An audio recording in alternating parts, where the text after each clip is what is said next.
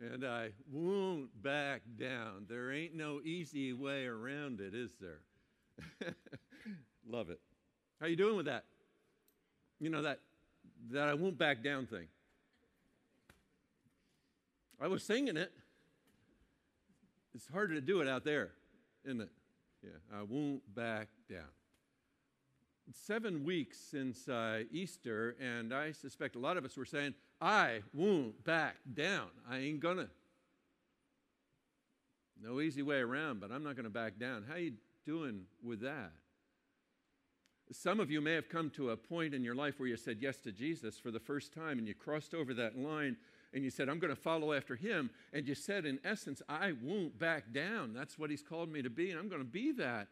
How you doing with that? Or others of us came to a point where we recognized something in life that we really needed to get under control and needed to deal with, and we said, I'm going to do that, Lord.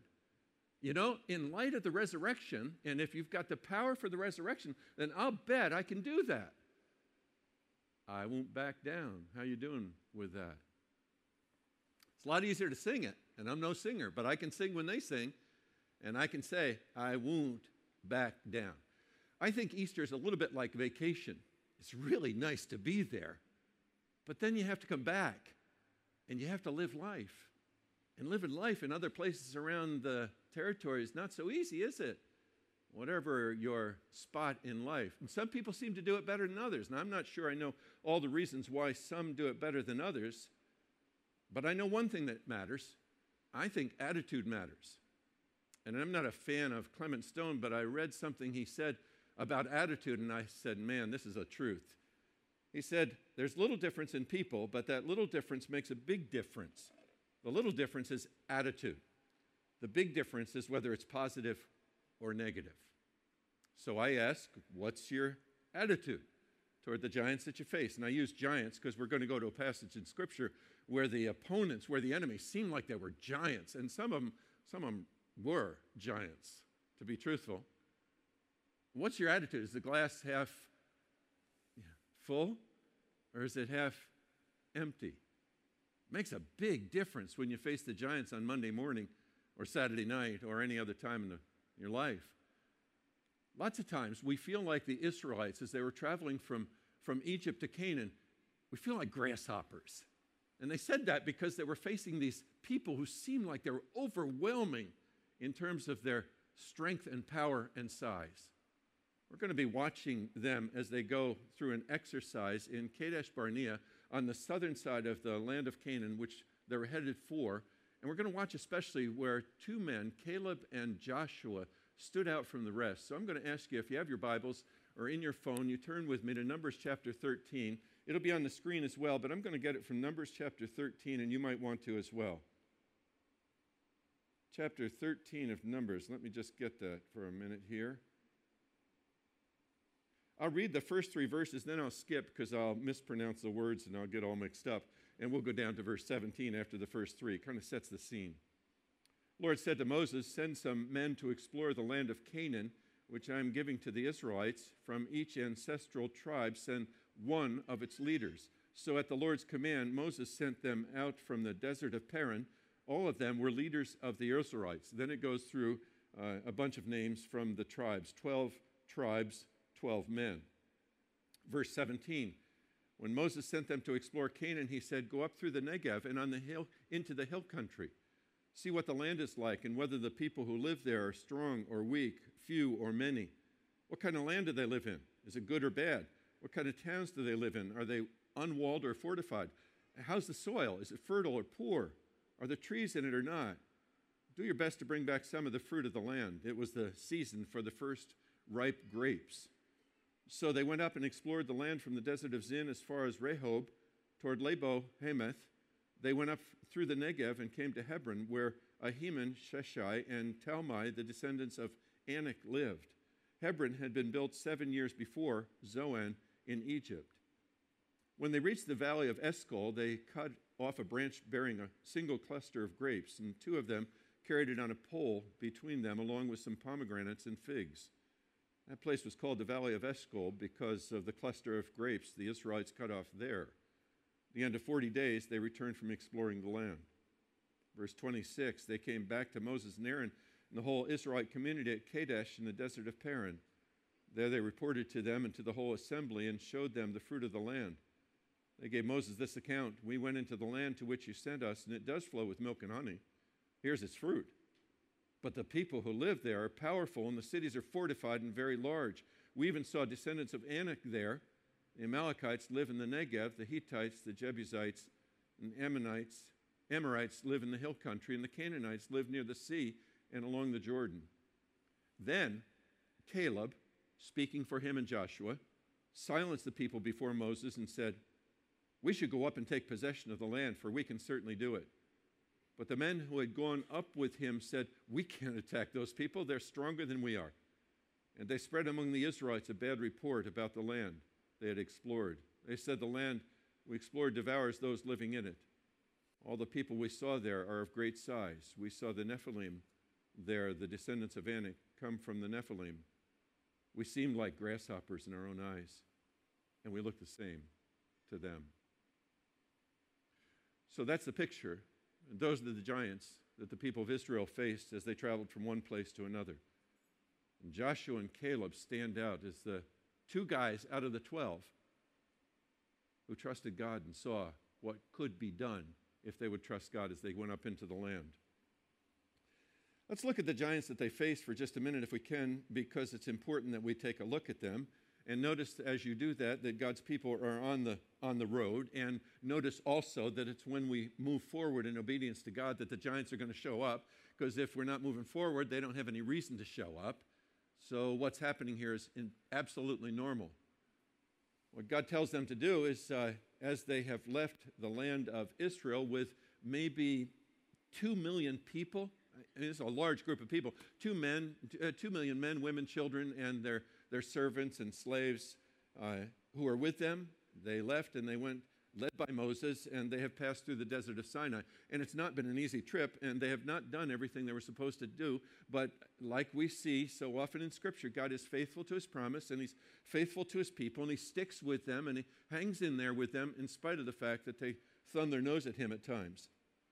Now they're, as I said, on that southern edge of Canaan, and all they have to do is go north, and they're going to go north to find out what's up there, and as they go up there, they're going to come back with a report, and they're going to tell Moses what we should do in terms of how we go forward from here. So God gives his people the marching orders, and he does it through Moses. And he says, basically, you need 12 spies, and those 12 spies can be representatives of the 12 tribes of Israel. They have to be men, but they have to be the leaders. They have to be the cream of the crop. And realize that when we count just men in the people of Israel, we're probably counting around 600,000 men. So when you take 12 out of 600,000, that's the cream of the crop. These are the very best. And they're entrusted with this project of going north into the land to find out what's there. Take a look at the people. How many are there? What are they like? What is their size? What is their weaponry? What can they do to defend themselves? Take a look, if you would, at the cities. What's going on in the cities? Are they camps around a central well, perhaps? Or are they fortresses, so they have walls, and as a result they can fight against us more effectively? And then finally, take a look at the fruit of the land. We've been told by God that it's going to be good and rich and wonderful. So come back with a report and tell us what's going on in terms of those three areas. So those 12 men go up, and they come back, and they report. Naturally, they return and report. The majority say the glass is half empty, just a little bit in that glass. In fact, when we looked at them, we didn't want to go back for anything. They had the majority report. That's what they chose to do. They chose to look at the giants rather than at the living God who wanted to send them north to take care of the giants and take over the land. In fact, I read it before. Let me say it again. We seemed like grasshoppers. We seemed that way in our own eyes, and we looked the same to them. But, wait a minute, there's a minority report too. And the minority report, just two guys out of the 12, not very heavy load there, is it? It's only two out of 12 say, no, wait a minute. We trust God. We can go forward. We can move into the land. That's what they say. The glass is half full. So there you get the contrast in attitudes between the one who says, or the 10 who say, no, it's nice up there. Great fruit in the land. But we just can't do it. We just can't go. God's intent is for them to take the land, remember. Now, we're at a point where the people have to choose sides. We're going to take the majority, we're going to take the minority. The majority says no. The minority says, yes, we can do it. And you know as well as I do that they choose the majority report. They say no. Now, one of the things you reflect on when you look at that scenario is you realize it's always easier to say no when a choice comes forward, because if you say no, you can say yes later. So you naturally, it's kind of our default. We go back to no, because if I say yes, well, that means I have to do something. Get off my chair and go do something. But if I say no, I'm really saying not now, you know? So later I have the chance to change that and do what God wants me to do. Beware of that. Great theologian and philosopher Snoopy says, all of Earth's creatures have hidden within their beings a wild, uncontrollable urge to punt. That's what the no is. It's to punt. I'm going to go for the goal. We're not touchdown. No, we'll get the 3 points. That's fine. And what's really interesting is when the times are difficult, what you had looks all the better, you know, and we forget what it was like back there. They forgot. They said, oh, man, remember what we had back in Egypt? No, they're not remembering what they had in Egypt. They were slaves. They had masters over them who beat them and took advantage of them. They're not remembering. They're skipping a couple of generations back to the days of Joseph. Oh, it was good then, but it wasn't good when they left Egypt. But that's what happens when you don't want to go forward. You start remembering the way it used to be, and it seems like it used to be really good, when the truth is it wasn't so good. It's a tough picture when you look at the scriptures here. It's a lot of disappointment, a lot of sadness, because they have backed down. I met a guy the other day, a month ago, I guess. Met with him a couple times. He's, if I could be jealous, I'd probably be jealous of him until I heard his whole story, and then I realized, no, I'm not going to be jealous of him, so I'll be who I am. He's a West Point grad. He was an Army Ranger. He's seen combat. He's led men into danger and into battle. He's done all kinds of things now. Now he's out of the Army, and he's a business consultant, and he goes to these top-level companies, and he's figuring out things that I don't even know how to begin to think about, and he's coming back to them with answers. His team works on it, and they come back with answers, and I don't even know where to start. But this man came to me because he's caught up with methamphetamines, and he wants to quit, and he wants to change his life. I don't know anything about methamphetamines. I never. But I listened to his story, and I see he's facing a giant. And I'll tell you what, I'm not naive enough to think that there aren't people who are facing that giant right here at Renaissance, or at my church that I ministered to for 30 years, Millington Baptist, or the interim places that I've gone to minister. I mean, it's woven through our society. It's through our culture. This man's beaten down because he can't get control of that. In fact, when I let him off at his house the first time I met him, he wanted me to come in, but I was afraid to go in. I didn't know what was going to happen if I went inside, so I said, no, I got to keep going and go home. He says, wait a minute, I got something for you. He went into the house and came out of the house with a package of unused needles. He said, get rid of these for me. And I said, yeah, I will. And then I drove away, and I think, what am I going to do with these things? If somebody stops me, what am I going to do? How do I explain this?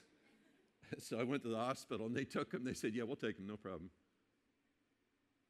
He's caught with a giant. And don't we all face giants? And you know, you can name them yourself, materialism and credit cards and drugs and conflict and decisions that need to be made, but I just can't make them, so I wait until tomorrow, and they're the giants in our lives. And the giants in our lives are simply those things that keep us from fulfilling the calling of God for our lives and the responsibilities that we have for other people that depend on us to do the right thing. And that can be a whole host of people from the business world that work for us or that are above us, to our families, to our kids, to our friends in church. But what we do, you know, you walk down the road and you start on that road of what God calls you to be and to do, and you see the They just come from nowhere. And they're persistent, and they always show up, and they're every Monday morning they're there, or every Saturday night they're there, or every Sunday afternoon, or sometime they're always there. They just never seem to disappear. What do you do with those giants? The question is not, do we have giants? The question is, how do we deal with our giants? That's really what I want to get down to, and I see patterns here with these men, and I've worked those patterns in my own life for years now, but I've realized that I've got to work those patterns for the rest of my life until I stand face to face with Jesus. I got to work those patterns. And this is where the power of the resurrection comes to bear in the life of one man, and maybe it comes to bear in your life as well, because you've got the giants and you've got to work the patterns. And they're not easy to do, and they don't come automatically, but I'll tell you what, you got to work the patterns. Let me tell you what the patterns are. There's 4 steps in the patterns to be worked over and over and over again, and then to go back again to them, and then to go back, and then to go live them out again. Let me talk about those patterns that I think we have to live out if we're going to deal with our giants. And I speak from my own experience and the experience I've seen with other people. The first thing I've got to do is I've got to name the giant. I've got to get a name on that giant. I've got to figure out what it is that's causing me to trip over the same spot in the road. Every time I seem to get there, I trip there. What is that? And let me, it's not alcohol. It's not credit cards. It's not arguments with my wife. It's something beneath that. You know what I mean? That makes alcohol a problem, or makes discussion with my wife a problem, or makes credit cards a problem.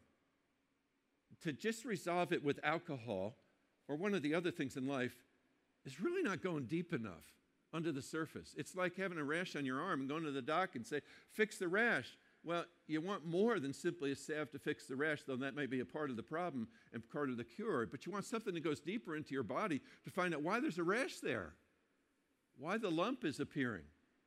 I don't care about the lump. I care about what's causing the lump. And that's what I want the doc to do. Now, I don't know about you, but I know for me, a lot of us need help with that, because it's easy to determine what the problem is as it works its way out, but it's hard to figure out why I have that problem. What I exhibit before my eyes and others' eyes. I had a lifelong problem with pleasing people. I didn't know that.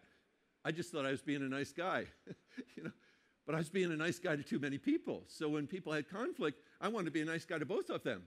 And so I couldn't determine what was the right way to go. And I finally got to a point where I couldn't live that way anymore, and so I got some help. And we drove all the way back to my childhood, which is where a lot of this starts, and we figured out why I lived to please people. And it wasn't until I finally got a handle on why I lived to please people that I could then remedy the problem. Now, it doesn't disappear, and it doesn't make it easy. I mean, I'd be lying if I said that, but boy, I'll tell you what, it helped. I knew what I was doing, and a lot of other people knew what I was doing, but I had to know why. And what I needed was somebody to help me with why.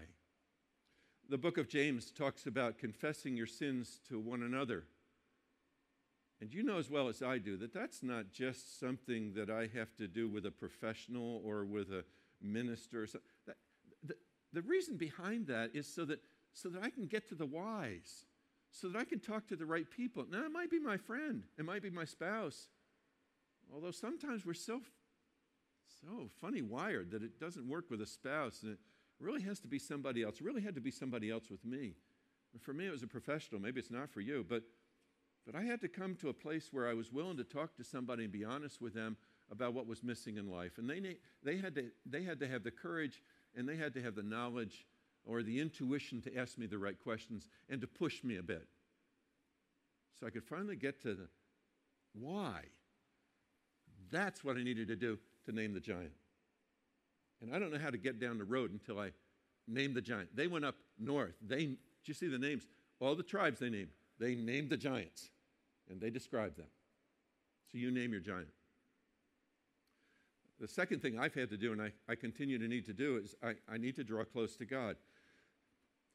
And I pause on this because I need to draw close to God to see two aspects of God. One aspect is I need to see his power. I need to know that he can take care of me. Now, Joshua and Caleb, they had a secret, and this was the secret. They knew God, and they knew him in his power, but they also knew him in his love. They knew that he could take care of them, and they knew that he cared about taking care of them. And I got to somehow draw close to God in such a manner that I learned something about his power and his care for me. Joshua and Caleb, Numbers chapter 14, if the Lord is pleased with us, he will lead us into that land, a land flowing with milk and honey, and will give it to us. Only do not rebel against the Lord, and do not be afraid of the people of the land, because we will devour them. Their protection is gone, but the Lord is with us. Do not be afraid of them. That's his power. That's his strength. He can overwhelm them. Yeah, they're giants. They weren't blind. They weren't naive. They knew the power that was arrayed against them, but still they knew that God's power was greater than that. And they somehow, in the process of drawing close to God, had come to the knowledge of God's compassion and God's care, that he really wants to help me. He doesn't like to see me struggle. He doesn't like to see me defeated. He wants to help me. In fact, if you can get a hold of that idea, not only God's power, but God's care and concern, I tell you what, you begin to think like the Apostle Paul was thinking. After he talked about the power of God in drawing us to life, in providing for our forgiveness and our pardon, then he says something that really reflects the care of God. If God is for us, he says in Romans chapter 8, who can ever be against us? Since he did not spare even his own son, but gave him up for us all, won't he also give us everything else? See, if he cares enough to send his son, Paul's reasoning is, what's he going to withhold? I mean, he paid $3 million for us. He's going to withhold $100? You have to be kidding. Of course he's going to take care of us. That's what I'm talking about, is drawing close to God in the sense that I begin to absorb not only his great power, but I begin to absorb likewise that he doesn't like to see me struggle. He doesn't like to see me defeated. He likes to see me thrive because he's my father. So I got to name the giant. I've got to draw close to God, and then I've got to lay out my strategy. I've got to figure out what I'm going to do Monday morning, and I've got to figure out what I'm going to do Saturday night, because that's when the giants appear. So I need a plan to deal with that touch point, that spot in life where the enemy seems to always show up. And I've got to have a plan. And listen, if I don't have a plan, then I got another problem, and it's called procrastination and fear. Now, in drawing close to God, what he's going to do is he's going to give me ideas about the plan. And as I talk to somebody else, they're going to give me ideas about the plan. See, the things I'm talking about really work together. They're not separate off in the corner by themselves. They really work together as I get to know him and his fullness. And as I talk to the right people and begin to explore options, then I begin to build a strategy. Israel, people of Israel, they failed to go north when they took the majority report of 10 people. And God brought judgment on them. And God was going to start fresh. He was going to wipe them out and start with a new people. Moses said, oh, God, don't do that. And so God said, okay, I won't do that. They had to hear that. They had to know that. They were living on the edge. So after they failed the first time, what'd they do? Well, they rushed into the north. They went straight north, but they didn't consult with God. So you never get to a place where my plan is all settled. I'm going to pursue it. No, I'm always having to go back to headquarters and find out, is this what you want me to do now? Is this the right time for this? I know it was okay before, but is it okay now? Okay? So build a plan. And then finally, step forward with a step of faith. Take the first step. There was a time when the people of Israel were being crushed by the advancing Egyptian soldiers as they left the land of Egypt. And Moses was instructed in Exodus chapter 14, it's recorded, to raise your staff and stretch out your hand over the sea to divide the water so that the Israelites can go through the sea on dry ground. What was necessary for them to go through the sea on dry ground? Got to hold the staff out, Moses. Got to take the step. You trust me? Okay, well then hold the staff out. And if the staff is held out, then the waters part and it gets dry. And there's some sense in which I need to take that step. God's informed me. I've been instructed. I understand. I've drawn close to him. I got my strategy. I can't just sit back in my easy chair and say, okay, God, bring it on. Now he's going to say, no, you bring it on. In fact, when the Israelites got around the corner up to the east side of the land of Israel, and they wanted to go across the Jordan, something like that happened. Joshua instructed them, as soon as the priests who carried the ark of the Lord of all the earth, set foot in the Jordan, the waters flowing downstream will be cut off and stand up in a heap. They did, and God did. They put their feet in the water, and God parted the sea. God parted the waters of the Jordan. Did they have to do it? Yeah, they had to do it.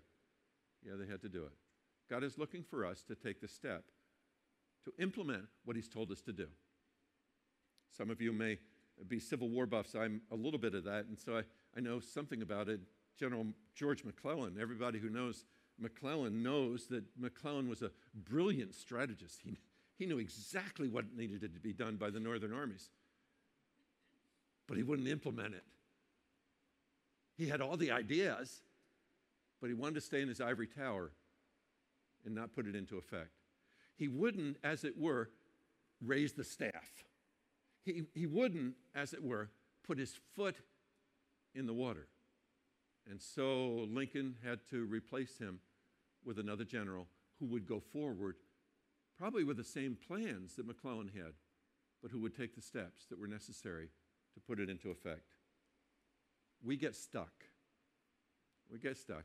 And we come back over and over again with, oh man, I did it again, Lord. I just wish I hadn't done it. I'm so sorry I did it. Please forgive me. And God forgives us and we go out again. But no, wait a minute. You don't want to be stuck like that. So I'd ask you to take the one idea that's come to your mind as we started to talk about giants, and I suspect that the idea has come, for most of us, something that we've dealt with over the years and we've not been very effective in dealing with. Take that one idea and go through these things one by one and ask yourself, do I know who the giant is, what the giant is that causes me to do this?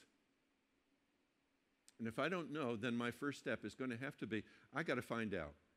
I got to figure that out, and I'm going to get the help I need to figure it out. It might be my wife or my husband, or it might be my friend, but whoever it is, if it's a professional counselor like it was for me, then that's fine. I'm going to do it because I'm sick of being stuck. And then I'm going to get to know this God in a deeper way, his power, his love. And I'm not going to do that on one Sunday morning. I'm going to do that repeatedly over and over and over again so that I can become something like a sponge, and that sponge can sop up this picture of God as being powerful, but as caring for me, as being precious to me, and me being precious to him who wants to help me.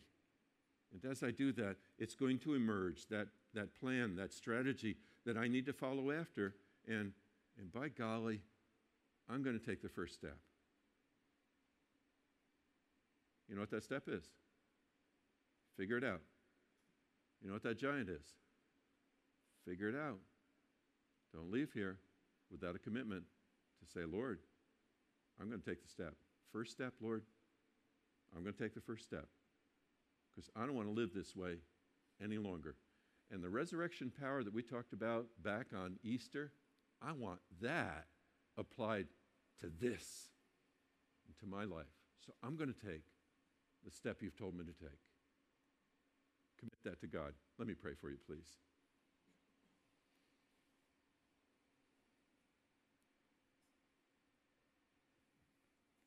Your precious Father, Lord, that like the Israelites, you give us time after time after time after time, but we don't want to come back again with the same old thing except to thank you for the victories that you've given us. So, Lord, as men and women are isolating that giant, I'm trying to figure out what that is, Lord, would you guide? Would you teach us how to take the first step and give us the courage that we need and cause us, Lord, to get off our chairs, onto the road, taking the steps we need to take. Thank you for what you're going to do in these days and in the days ahead as we continue down this path. For we pray in Jesus' name, and all God's people said, amen. Amen. God bless you. Have a great day.